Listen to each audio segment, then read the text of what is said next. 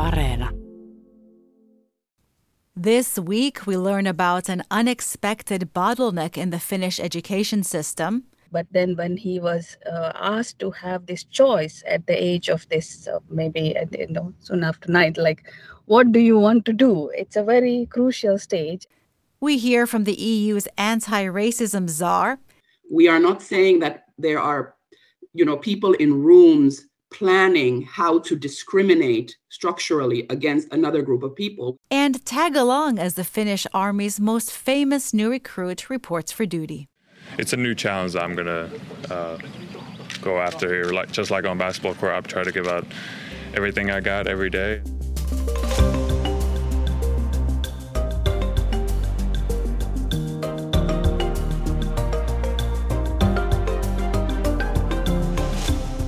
Hello, I'm Ronan Browne.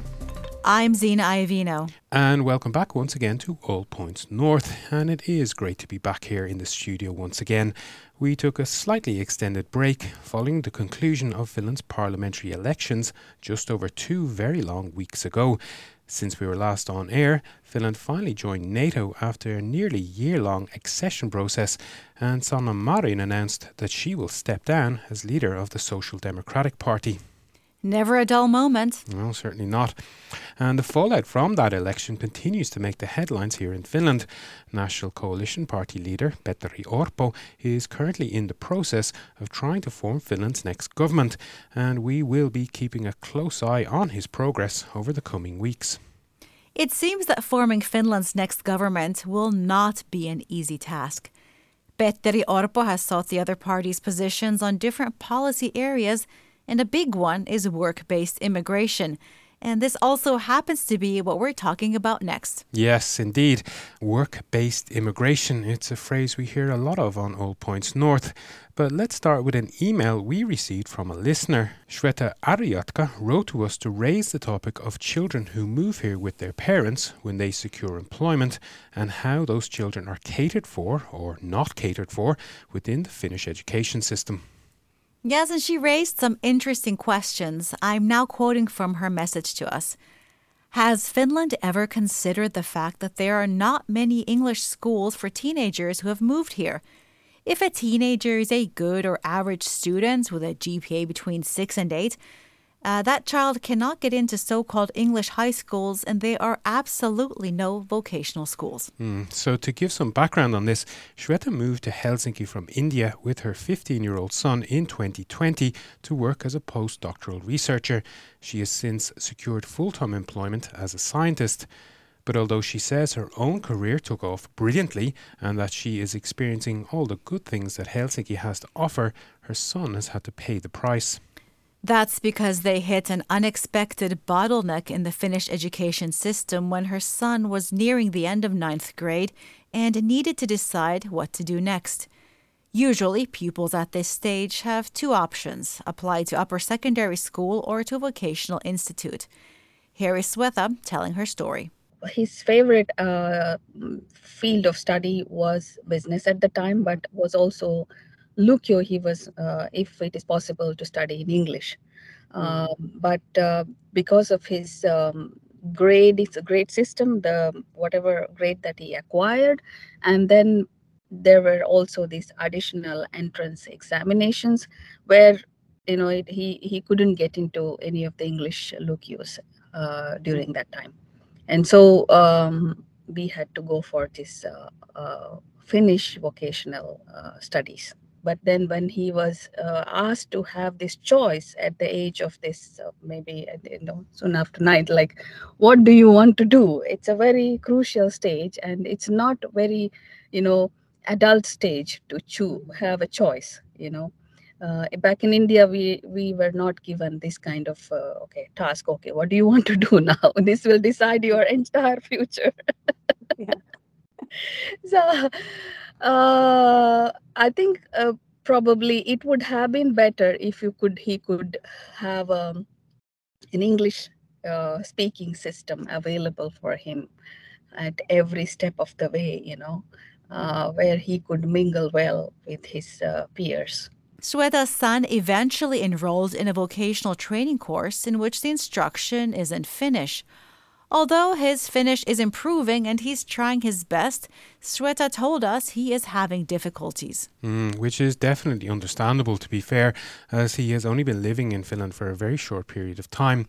But let's take a minute here to add a little bit of context and explain why this is important. Finland has an acute problem with its dependency ratio gap. That means the proportion of the working age population to children and retirees and therefore Finland needs to attract workers from abroad. One report published last year by the Etla Economic Research Institute calculated that Finland will need to triple its current net migration figure every year for the next decade while a separate study found that the Finnish economy needs workers from abroad to fill the gaps in almost every sector. Mm, yeah, that's a lot of workers. And workers, believe it or not, often have families, children, lives, and much broader existences. Something that I think often gets forgotten in the conversation about attracting and integrating foreign workers into Finnish society. But Finland seems to be slowly waking up to this issue. We also spoke this week with Markku Lahtinen. He is the director of Helsinki Region's Chamber of Commerce. And he told us that the chamber and the wider business sector has been lobbying for years for the Ministry of Education to provide more English language schools. Let's have a listen.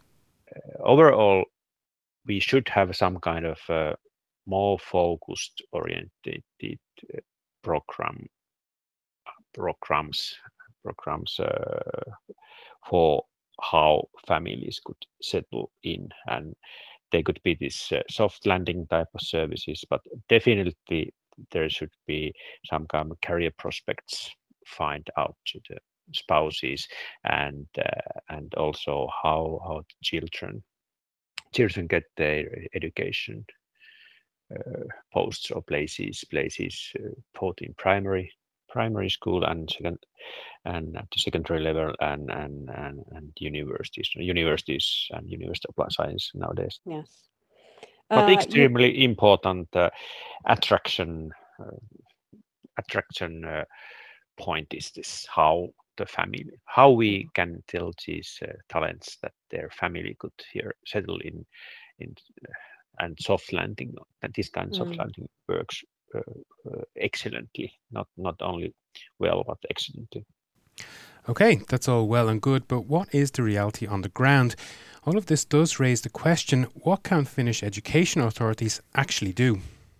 That is the question, isn't it? So, to get an answer to that, we spoke with Satu Koistinen. She's a language specialist for the city of Helsinki, and she told us that the city is, and I'm quoting, absolutely aware of the challenges some students face when they reach ninth grade. Yeah, but this bottleneck occurs because Finnish legislation dictates that the matriculation exam at the end of 12th grade can only be taken in Finnish or Swedish, not in English. Let's have a listen to Satu Koistinen explaining this issue. The national curriculum uh, is, is re- requiring that the pupils um, graduating from the basic education should be um, having the abilities and the knowledge to uh, continue for the secondary education. Uh, and that means that they should have the, the language skills that they are uh, ready to start in, in, um, in, in secondary education.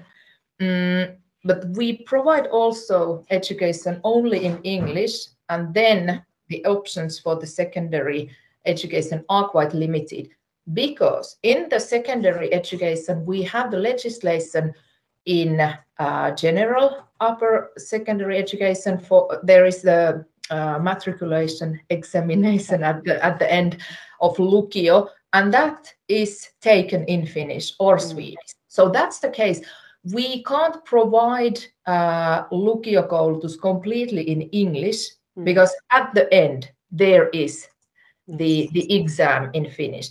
We are providing uh, something that we have started lately in Kielilukio uh, is bilingual uh, education mm-hmm. that students, pupils are starting in English and then uh, second year there is half in Finnish and half in English and then the last year is in, in Finnish. Of course, that's something that requires also uh, studying Finnish uh, mm-hmm. alongside the the school because to, to to have that ability in in the skills in Finnish at the end of Lukio requires a lot of uh, practicing in, in in the language. But that's that's the one thing that we uh, for for Lukio side, it's it's absolutely the the question about the mm. the the end exam. We, right. we can't provide completely in English because then the end is absolutely not possible for the yes. kids. Now, the city has also established an English and bilingual services team within its education division. This unit includes an education coordinator, which was set up in 2020 to provide advice and guidance to English speaking people seeking education and training in Helsinki.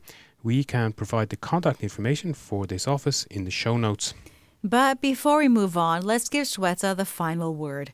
She told us that this bottleneck in the Finnish education system will only worsen if more skilled workers and their families continue to move here from abroad in the coming years, as Finland says it hopes and needs. She says it was difficult to find clear and accurate information about how the whole system works. Yeah, uh, I didn't know about this, um, you know, after ninth uh, are there enough opportunity? Because at that time i was only looking for okay he has to get into some school. And you know we have a perception outside that finland has the best education system right? So we think that oh okay everything is taken care of here when you move in. But um, i did not know that uh, after ninth in between this crucial period of 10th to 12th uh, there are not many options uh, in terms of uh, English there are schools but uh, i mean you can count how many schools are there but and they also have limited uh, uh, seats right? The thing is uh, when you are an international citizen here uh, in finland i think um, your opportunities are limited and then that i think someone has to uh, understand this and then possibly um, you know give them enough information as to how to go about uh, if you come at a later stage hmm. like when you see that okay there is a lot of these welcome signs and then you need to also give uh, you know what are the uh, alerts there uh, especially when you move in with kids and that was Shweta Aryadka talking to us about the challenges her family has faced. As always, we would like to hear what you, our audience, think about this particular issue. Have you ever experienced anything similar, or have you noticed any other potential pitfalls? Please do let us know by sending a message or a voice note to plus 358 44 421 0909, or you can also email the show allpointsnorth at yle.fi. You can join the conversation too. Let us know what you think on Facebook, Twitter, and Instagram. You can also leave a voice note or text on WhatsApp. Our number is plus 358 44 421 0909. We've also caught up with Michaela Moua. She's the European Commission's coordinator on combating racism. This is a relatively new position that the Commission created some two years ago, and Michaela, who's a Finn, is the first person to occupy the role. Yes, she has been on this podcast in the past during her former life as an officer with Finland's non discrimination ombudsman and she is also the first of two basketball stars to feature in this week's episode. So, how are things going for her over at the EU? Well, she told us that there's an update to the Being Black in the EU report coming out later this year. Uh, yes, I remember that survey from a few years ago as it generated a lot of heated discussion and debate.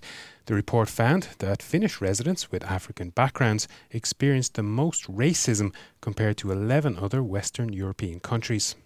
Michaela talked to us about some of the invisible mechanisms underpinning structural racism in Finland and across the EU. Here, what really is uh, crucial is is the data to um, to show uh, structural and systemic racism is actually um, um, a very true and tangible thing affecting mm. you know people's access to equal opportunities and um, showing, you know, I think this is where, like I said, uh, our work is very much based on on the data we received we received from Fundamental Rights Agency, which clearly shows that this is an issue across the EU. Uh, in the labor market, for instance, uh, especially from the being black in the EU survey, for instance, it is clear that people of African descent are often uh, with tertiary education, so university degrees, mm-hmm. are doing uh, work that does not um, does not align with their education level. Um, and once they have the difficulty, you have often difficulty in access to employment, meaning if your name, and this is not only in Finland, where also this type of research has been done by Ahmad Akhlaq, um, if your name does not sound like a typical, quote unquote, typical Finnish name, uh, you have less and less callback rates to job interviews are lower. Mm-hmm. Um, and this is across the EU, not only in Finland, which shows that there's a systemic trend in if your name differs from the local uh, typical names, which shows a systemic hidden trend in, in that. In employment, uh, it's also been uh, um, research that often people who are visible minorities have a much uh, slower uh, career path, if, you know, compared to their peers from the majority population, or so meaning the the vertical uh, career mm-hmm. path mm-hmm. is slower, but also the horizontal career path to where they tend to stay in um, a certain type, certain level. So the climb to the actual directorial managerial positions is also much lower than their peers. So these are all, for instance, examples of systemic trends across the EU. Mm-hmm. Um, you have uh, access to housing, it's the same thing.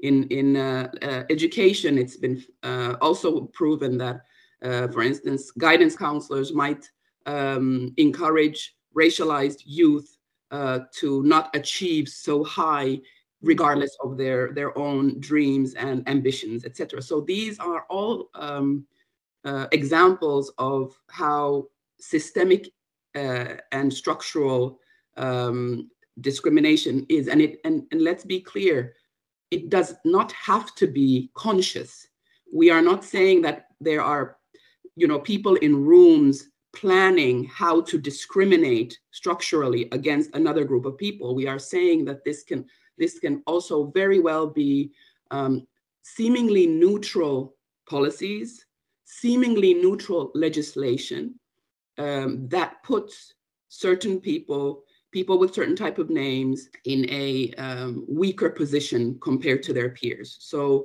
this is in a sense the pedagogical exercise that we're trying to do. Personally i try to always do it uh, with uh, with uh, giving clear examples and providing data which i think is very important. Um, and also i think it's interesting always to think of who is having these conversations who is saying that structural racism is not a thing. Um, and you know so it, it's very typical that um, when you don't experience something yourself mm. um, you know you you might think that it's it's not a thing but um uh, but we have data to to show that that that you know it's otherwise and that was Michaela Moua, the European Commission's anti-racism coordinator.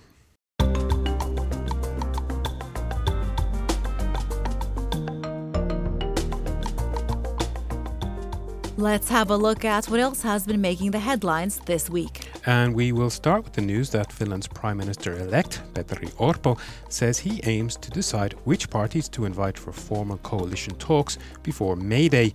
The government formation process aims to have a new government in place by midsummer. An internal audit of the Finnish immigration service Migri found there were procedural errors in 9% of negative decisions regarding extending residence permits made by the agency last year.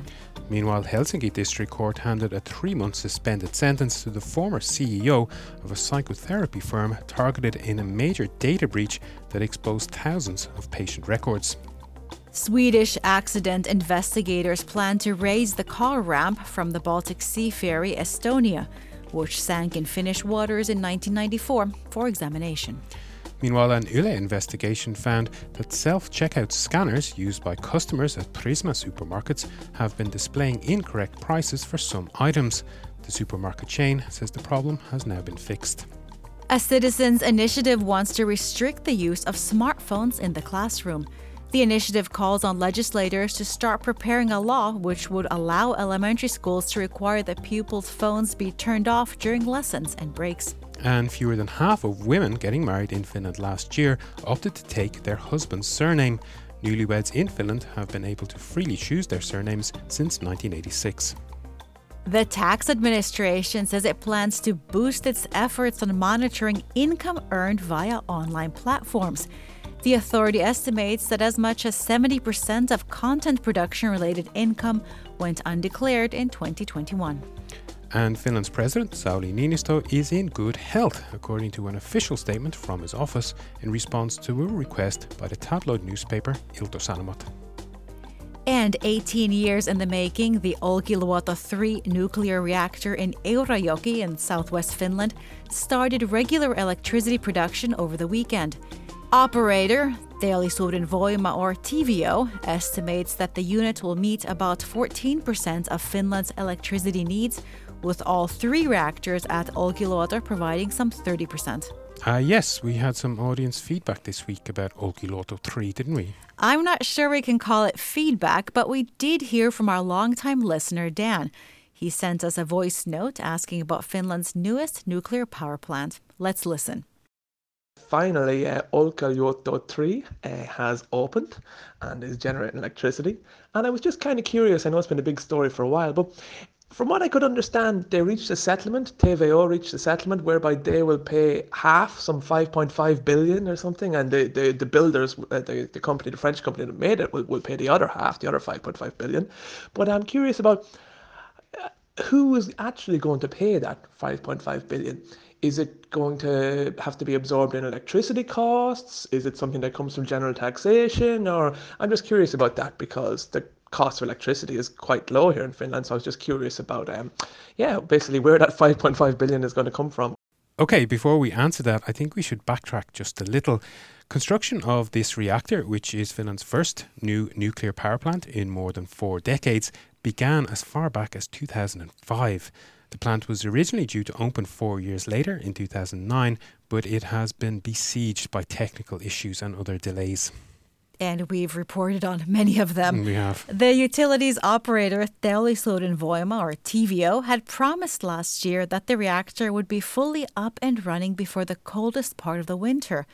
But after a series of glitches during the test phase, the unit finally became a permanent cornerstone of the electricity grid just as winter came to an end. Yes, uh, so that's the recap. But Dan was asking about the financing around the project. Right. Well, I talked to Juha Poikola, who's a spokesperson for Olkiluoto 3's operator TVO. That utility is owned by Fortum and a consortium of energy and industrial companies. Okay, so what did he tell you? Well, in short, he told me that there's no taxpayer money involved since TVO is a privately owned company. He also said that the total cost for TVO building the reactor was 5.8 billion euros and that includes some of the settlement money it's received through arbitration for the construction delays. Okay. But reading between the lines, I think Dan was actually asking if this will lead to an increase or a decrease in the price of electricity for the average consumer. Well, Poikola did want to point out to me that the reactor increases supply, which usually means prices go down. Hopefully so. I hope that answers your question, Dan. And on a related note, we also reported this week that total electricity consumption in Finland dipped by 6% last year. That drop in demand was mainly attributed to the high electricity prices, which followed Russia's invasion of Ukraine. Figures by the Energy Authority have suggested that domestic customers in Finland saw their bills inflate by 142% on average last year.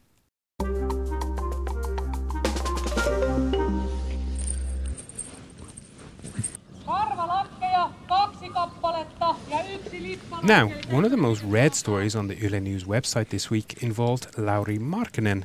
He is the Finnish basketball player currently plying his trade with Utah Jazz in the NBA, and he made headlines and a little bit of history earlier this year when he became the first Finn to ever play in the NBA's Elite All Star game. Remind me, Ronan, what was that cliched nickname of his? Uh, yeah, he's known as the finisher. I have to say, I like it. Okay, I'm not so sure. I think the Finnish people finishing things is a bit of a tired sports cliche, but okay. If you say so. But the Jyväskylä native took a break from basketball stardom to report to the Santa Hamina barracks in Helsinki in order to carry out his mandatory military service. As I'm sure our listeners are aware, every male in Finland must complete their national service, military or civilian, between the ages of 18 and 30. Yes, and Lauri Markkanen did just that. The sight of the two metre tall star lined up alongside the other recruits grabbed a lot of international attention. And amid all that media scrum was Yle News' very own Matt Schilke, who managed to grab a few words with Finland's most famous conscript. Uh, how's it been coming back home after the biggest year of your career? Uh, it's been good. Been having some time to see some family and friends and uh, do some off the court stuff. Uh, it's been good. I've been home probably like four or five days, so not too much time to relax, but uh, just we'll see how we go from here. But it's been it's been good. Fair enough. And what do you hope to gain out of this whole experience? Uh, just meet some new people, and obviously we're gonna. It's a new challenge that I'm gonna uh, go after here. Like just like on basketball court, I try to give out everything I got every day, and uh, I know everything's gonna be fine. But so. I'm, I'm excited. It's, it's something that I've, I've never done, and uh, I'm sure I'm going to learn a lot of things. And how do you feel as a, an ambassador for Finland to the rest of the world? You've been in the U.S. for seven years. Finland just joined NATO. This is a big time for both Finland and for you. Uh, I take pride in it. I try to represent Finland as well as I can, uh, whether it's on the court or off the court. Uh, so I feel it's a responsibility, and uh, I'm enjoying. And that was our colleague Matt Schilke talking to basketball star Lauri Markkanen at the Santa Hamina Barracks in Helsinki this week. For more on this and other stories, be sure to visit yle.fi slash news. Okay, so the weekend is now approaching and it looks like some much needed rain is on the horizon. I wouldn't actually necessarily welcome such a forecast under normal circumstances, but I think many of us have been waiting for some spring showers to clear all that street dust. But Zena, do you have any Areena tips for a rain sodden weekend? Well, since we've been talking about education today and some of the pressure teens face, uh, something that caught my eye in this regard is an American documentary called Try Harder. Okay, try harder is good advice for all of us. So, what's it about? Well, it goes inside a top performing San Francisco public high school to see how students are preparing for the future. Okay. Very topical. So I think we will end, as we always do, by saying a big thank you to you, our audience, for listening to and continuing to support All Points North. I'd also like to give a big thanks to our audio engineer, Juha Hjelm. See you all next week. Goodbye. Bye.